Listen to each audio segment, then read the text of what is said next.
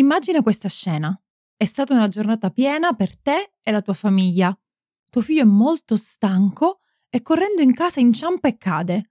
A te sembra che sia una cosa da nulla, ma lui scoppia a piangere e non riesce a fermarsi. Cosa fai?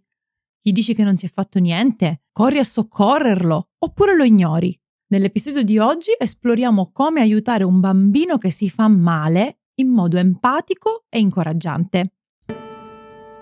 Ciao, io sono Silvia D'Amico e questo è il mio podcast Mamma Superhero.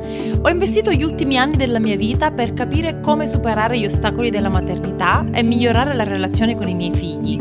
Ho letto decine di libri, ascoltato centinaia di podcast e soprattutto ho fatto pratica ogni giorno con i miei tre bambini. Il mio obiettivo è quello di aiutarti ad alleviare la fatica di crescere i figli un episodio alla volta.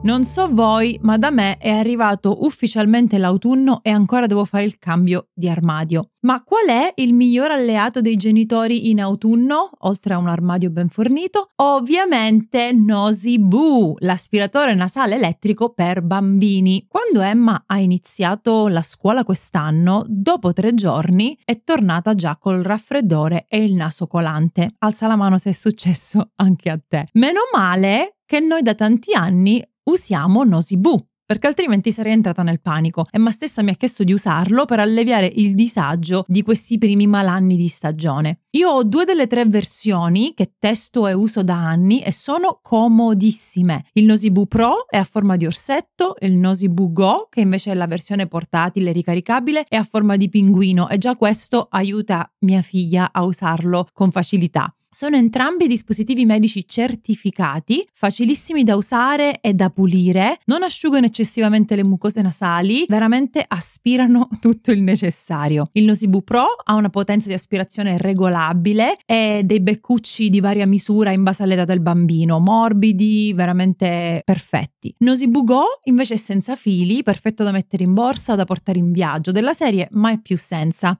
Quindi quest'anno evita a tuo figlio di soffrire per il naso chiuso, che poi se soffre lui soffri anche tu perché non dorme nessuno, e regalagli un nasino libero e pulito. Con il codice sconto che trovi nella descrizione di questo episodio otterrai il 10% di sconto fino al 16 novembre 2023. Detto questo, ringrazio lo sponsor dell'episodio che è appunto Nosibu e passiamo a parlare di bambini che si fanno male. Ora, ci sono bambini più fragili di altri e ci sono bambini più resistenti di altri. In America quando un bambino è molto resistente, quando cade non si fa mai male, quando sembra fatto di gomma, no? Dicono che this kid is a tank, questo bambino è un carro armato, cioè passa lui e si rompe tutto il resto, ma lui resta sano e intatto. Ora, noi adulti tendiamo ad avere sempre un giudizio o un'opinione su tutto e anche su questo molti di noi hanno un giudizio, e cioè che è meglio un bambino che non si fa mai male, è meglio un bambino che non piange a ogni graffietto, che non chiede il cerotto, che non piagnucola per due ore quando si sbuccia un ginocchio. Eppure la verità è che ognuno ha una soglia diversa del dolore. Non solo i bambini, ma anche noi adulti. Pensiamo ad esempio al parto, cioè il dolore per eccellenza. C'è chi va per la strada naturale, c'è chi invece non tollera quel dolore, non vuole uh, passare quelle ore, quei giorni di travaglio senza un aiuto e quindi appunto ha una soglia diversa. Non sei una persona migliore se hai una tolleranza più alta al dolore, come non sei una persona peggiore se soffri per i minimi disagi. Spesso noi donne prendiamo in giro gli uomini che al primo raffreddore, al primo mal di testa, alla prima influenza si vanno a mettere a letto e non, non possono più fare nulla che sia una leggenda o che sia la realtà, sarebbe più giusto non commentare sulla tolleranza che ciascuno di noi ha del dolore, perché eh, è diversa per tutti, tutti abbiamo una soglia del dolore diversa ed è così anche per i nostri bambini. Non possiamo metterli al confronto, non possiamo dire a due bambini che sono caduti se, se uno piange e uno no, perché tu piangi e perché l'altro no. Insomma, ogni bambino ha una soglia di dolore, che poi è anche possibile che un bambino che sbatte, cade, si fa male, pianga non tanto per il dolore, ma piuttosto che per la paura, per lo spavento, per la sorpresa che si è, eh, che appunto per l'imprevisto che non si aspettava. Cioè, se ad esempio due bambini correndo si scontrano, magari non, non, avevano visto l'altro bambino, non si aspettavano quello scontro e quindi il pianto non è tanto per il dolore, che comunque può anche esserci, ma più per una disregolazione del sistema nervoso, no? Per il fatto che improvvisamente, come quando qualcuno ci taglia la strada mentre stiamo guidando e ci spaventiamo e, e, e a volte sì, sale anche una specie di, di, tensione che ci potrebbe portare alle lacrime, no? O se un bambino piccolo sta costruendo una torre di blocchi, poi la torre cade, magari gli cade sul piedino, sono blocchi di legno o di plastica e il bambino ha una reazione eccessiva perché potrebbe essersi fatto male oppure si potrebbe essere spaventato.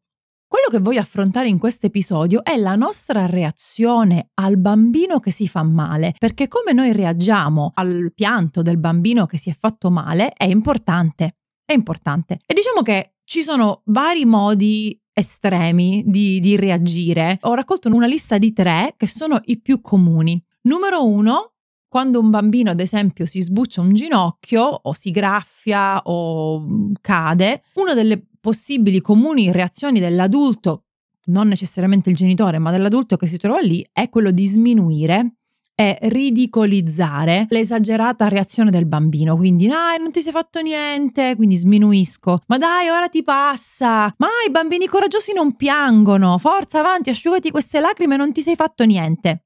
Primo modo di reagire. Secondo modo di reagire Corro in soccorso del bambino, mi precipito, quasi sono io mamma più spaventata e più addolorata del bambino stesso che si è fatto male. Sono sicura che se non hai mai sperimentato una cosa del genere perché tu non sei così, lo avrai visto al parco, eh, non so, al campo di calcio. Il genitore che immediatamente, oh, in Sicilia si dice, ah, oh, picciriddu mio si fece male. Ecco, il bambino si è fatto male e cominciamo a suonare noi stesse l'allarme. Terza modalità di reazione che un genitore potrebbe avere davanti a un bambino che si è fatto male, un genitore o un adulto, sono indifferente. Continuo a parlare con la mia amica, continuo a scorrere Instagram, presto poca attenzione al bambino.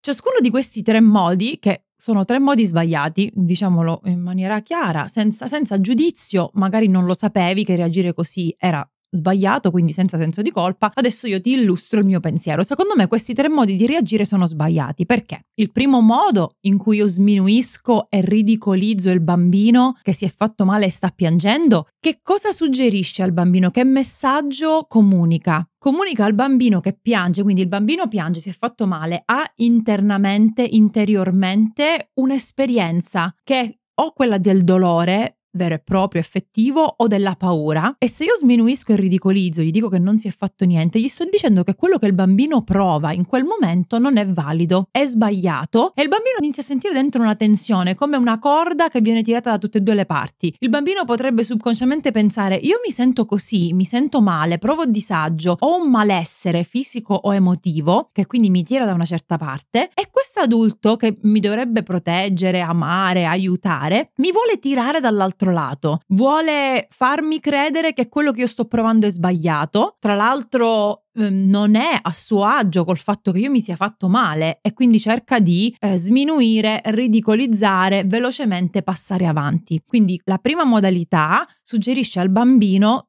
tu sei sbagliato, quello che provi dentro di te non è vero, è una bugia, ti sbagli a sentirti così. E questa è una cosa che non va bene perché noi dobbiamo insegnare ai nostri figli ad essere allineati con le loro intuizioni, allineati con le loro emozioni e questo non significa essere in preda dell'emozione o essere succube o assecondare o eh, essere in balia delle emozioni, ma significa essere consapevoli, quindi riuscire a individuare quello che proviamo e imparare a gestire quell'emozione, quella sensazione in maniera matura e responsabile. Questo deve essere il nostro obiettivo, quindi sminuire e ridicolizzare un bambino che si fa male non ci aiuta in questo obiettivo. La seconda modalità che ho descritto è quella di una mamma, di un papà, di un adulto che corrono in soccorso del bambino, mamma mia che si è fatto, aiuto, guarda qua ti esce sangue, oddio, ma come facciamo adesso dobbiamo... Quindi invece di porsi come persona fidata, calma, equilibrata, una guida sicura, l'adulto si pone come una persona caotica, una persona stress che aggiunge stress, quindi che aggiunge benzina al fuoco. E il bambino potrebbe pensare: "Oh mio Dio, se mia madre, se mio padre, se il mio allenatore, se il nonno, se l'adulto che mi dovrebbe aiutare si sente così agitato, chi verrà in mio soccorso? Chi mi aiuterà?" In questa circostanza in cui io sto soffrendo e, e mi sento una pecora eh, senza pastore. Ok? Pe- un animale senza guida, non mi, viene, non mi, viene, neanche un esempio. Quindi, nel secondo caso, la eh, reazione eccessiva dell'adulto davanti a un bambino che si fa male potrebbe aumentare la paura del bambino e fargli credere che in questa circostanza lui non ha una persona su cui fare affidamento. La terza categoria invece è quella dell'adulto che è indifferente e che quindi non dà al bambino l'attenzione di cui ha bisogno per sentirsi al sicuro. Continua a parlare con l'amica, continua a scorrere il cellulare, gli dice sì sì ok ho visto, dai vabbè eh, comunque andiamo avanti. Questa indifferenza, questo fatto di non prestare attenzione al bambino trasmette un messaggio che è quello che tu non conti, non mi importa quello che stai passando, anche lì sei da solo, non hai il mio appoggio, non hai il mio aiuto. Quale sarebbe invece una reazione più equilibrata, un messaggio più rassicurante, più incoraggiante per un bambino? Sicuramente vogliamo trasmettere il senso di presenza, supporto e calma, quindi io ci sono, ho visto che ti sei fatto male, non mi precipito in maniera ansiosa dal bambino, non inizio a urlare più forte del bambino, non, non comincio a entrare nel panico e dire ma che dobbiamo fare, dobbiamo andare in ospedale, dobbiamo... perché questo appunto aumenterebbe l'ansia del bambino. Arrivo con una presenza calma, equilibrata. Va bene se dentro mi sento agitata e ansiosa, a me capita, però do la totale attenzione al bambino che si è fatto male cercando di mantenere la calma il più possibile. E invece di dire frasi non oneste, come quelle che, che mm, farò un esempio più tardi, inizio a descrivere i fatti senza includere giudizi o etichette, senza neanche fare troppe domande, perché un bambino che si è fatto male e che piange probabilmente è in uno stato di agitazione, quindi il suo stesso cervello non è in grado di mettere insieme i fatti come sono ma come ti sei fatto male? Ma chi è stato? Ma, ma, do, ma cosa stavi facendo che ti sei ridotto così? Quindi solo descrivere i fatti. Oh, vedo che sei caduto e ti sei sbucciato il ginocchio. Vedo che sta sanguinando un po'. Quindi in maniera obiettiva in maniera tranquilla, cercare di descrivere, fare la telecronaca, come Magda Gerber, la fondatrice di RAI, il Resources for Infant Educators del Respectful Parenting, lei parla di fare la telecronaca, quindi descrivere obiettivamente quello che vedi, senza fare presupposizioni, senza ipotizzare su chi, di chi è la colpa, ma soprattutto questo non è il momento di rimproverare Te l'avevo detto che se continuavi a camminare in equilibrio su quel muretto saresti caduto. Hai visto? Hai visto? Adesso hai quello che ti meriti. No, non è questo il momento di fare ramanzine, di insegnare la lezione, di rimproverare. Descrivi i fatti senza includere giudizi e etichette. Sei caduto, hai il ginocchio che sanguina. Vieni, ti aiuto ok? E a quel punto iniziare con una comunicazione empatica e onesta. Non sei solo, ci sono qui io. Ti, ti fa tanto male, ti sento, ho capito. Wow, davvero ti, ti brucia. Adesso ti aiuto, non sei solo, ci sono qui io.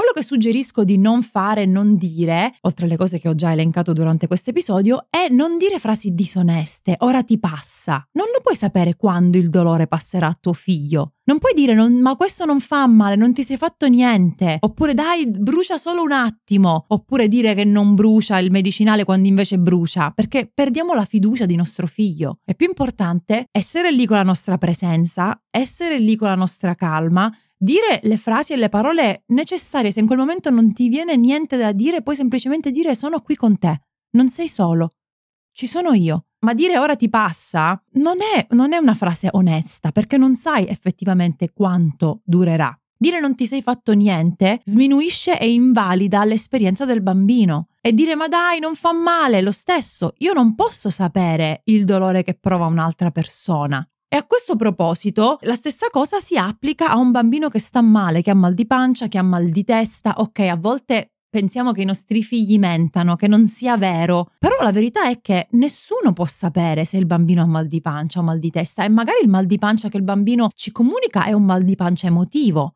È un mal di pancia che viene dalla paura, dall'ansia, ehm, dallo stress. Quindi dire non ti sei fatto niente, non è vero che ti fa male la pancia, non sono frasi giuste da pronunciare a un bambino all'inizio di questo episodio abbiamo fatto l'esempio del raffreddore, no? A volte i bambini di 1, 2, 3 anni, anche mia figlia a 4 anni, quando ha il naso chiuso è totalmente infastidita, piange, sta fisicamente male perché soprattutto quando deve dormire ed è coricata non riesce a respirare. Allora che senso ha che io le dico dai ora ti passa, addormentati che ora ti passa? A volte, a volte mi sono ritrovata a dire una cosa del genere, mm, mia figlia che ne so ha le mani screpolate che le, che le bruciano o che le ha secche eccetera, addormentati che ora ti passa. E rido io stessa alle frasi che pronuncio perché non hanno molto senso. Quindi Cos'è importante? A volte non possiamo risolvere il dolore del bambino, il mal di pancia da ansia, a volte non, non, lo possiamo risolvere, il raffreddore cronico, a volte facciamo tutto il necessario, ma a volte non è possibile eliminare o rimuovere quel dolore fisico emotivo dai nostri figli. Allora che cosa possiamo fare? Ok,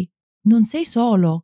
Capisco che hai paura, capisco che provi dolore, io resterò qui con te finché non ti sei calmato. Non lascerò che, devi, che tu debba affrontare questa situazione in maniera autonoma perché ci sono io. Quindi possiamo solo accompagnare il bambino e cercare di farlo sentire al sicuro con la nostra presenza e con le nostre parole, chiaramente prendendo anche tutte le precauzioni e facendo tutte le cose necessarie se il bambino ha la febbre alta, se il, il, ginocchio è sbucciato, se si è spaccato il sopracciglio. Mi ricordo quando Emma aveva forse poco più di due anni eh, non so se è stata spinta, se è caduta, non mi ricordo adesso i dettagli, ma si è spaccata il sopracciglio e le è gonfiato come una palla da ping pong, tanto che poi ha avuto l'occhio nero per due settimane. E lì, cioè, è, è stato difficile non entrare nel panico, però il mio panico, il mio stress non avrebbe aggiunto nulla. A volte mi devo rimuovere io dalla situazione e devo fare gestire la situazione a qualcuno che è più calmo di me, perché non sono in grado in quel momento di essere calma ed equilibrata, magari mi impressiono, magari ho paura di quello che succederà. Riconoscere anche e sapere come sono fatta io, io mamma, tu papà, come, sei fa- come siamo fatti? Come reagiamo davanti a un episodio del genere? Perché non possiamo tenere i nostri figli nella bambaggia, non li possiamo proteggere da tutto. È più educativo per loro sbucciarsi un ginocchio che stare davanti alla televisione otto ore al giorno. Quindi allentiamo un attimo il guinzaglio, lasciamo che esplorino, lasciamo che eh, facciano le loro esperienze, perché è così che si faranno le ossa, non mettendoli in pericolo, ma dando loro la, l'autonomia e l'indipendenza di cui hanno bisogno per fare esperienza del mondo che li circonda. Prima di chiudere voglio rispondere a una domanda che probabilmente alcuni di voi si stanno facendo, e cioè come gestire altre persone che si intromettono con i loro commenti quindi se io sto cercando di rispondere in maniera empatica a mio figlio che si è sbucciato il ginocchio e arriva lo zio che gli dice ma non ti sei fatto niente, dai ora ti passa, oppure alzati da terra, fatti una corsetta e vedi che ti passa, queste le sento, queste frasi al calcetto, le sento nel mio vicinato con gli altri bambini e ogni volta proprio ah, è difficile. Quello che io faccio è ribadisco a quel bambino, se non è mio figlio o a mio figlio, mi sembra che ti sei fatto male, è vero? Magari posso cercare di ingaggiare il cervello pensante se è un bambino un po' più grande e dire da una scala da 1 a 10 quanto ti fa male? E quindi il bambino deve pensare per darmi una risposta, però in genere cerco di empatizzare anche solo con uno sguardo, anche solo dicendogli adesso vado a prendere un cerotto, non sei solo, oppure che, che tipo di cerotto vuoi, che colore vuoi il cerotto? E cose di questo tipo. Le altre persone si intrometteranno sta a te decidere se vale la pena intervenire e quindi avere una discussione col genitore che, o con l'altra persona che dice non ti sei fatto niente e dire semplicemente non possiamo sapere che dolore sta provando il bambino, il dolore è una cosa personale, non posso sminuire quello che prova un'altra persona, oppure dire semplicemente grazie dell'interessamento, qui ci sono io, o prendere il bambino e portarlo da un'altra parte, in bagno, in macchina, a bordo campo, per cui mi posso occupare di mio figlio senza troppe voci e troppi occhi puntati su di me.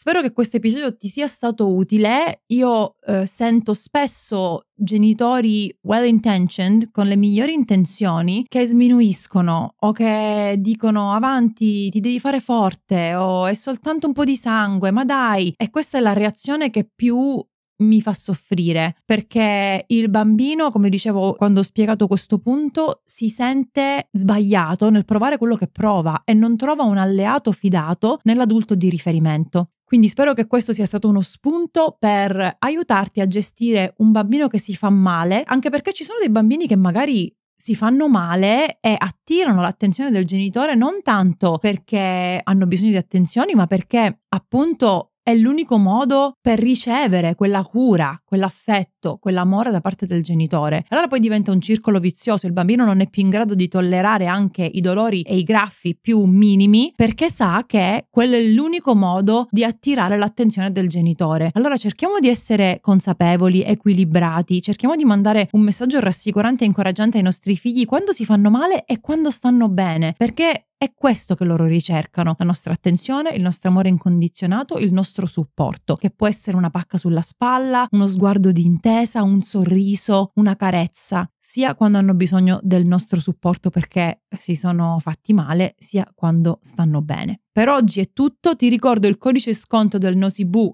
nella descrizione di questo episodio, 10% fino al 16 novembre. Io sono Silvia e noi ci sentiamo la settimana prossima.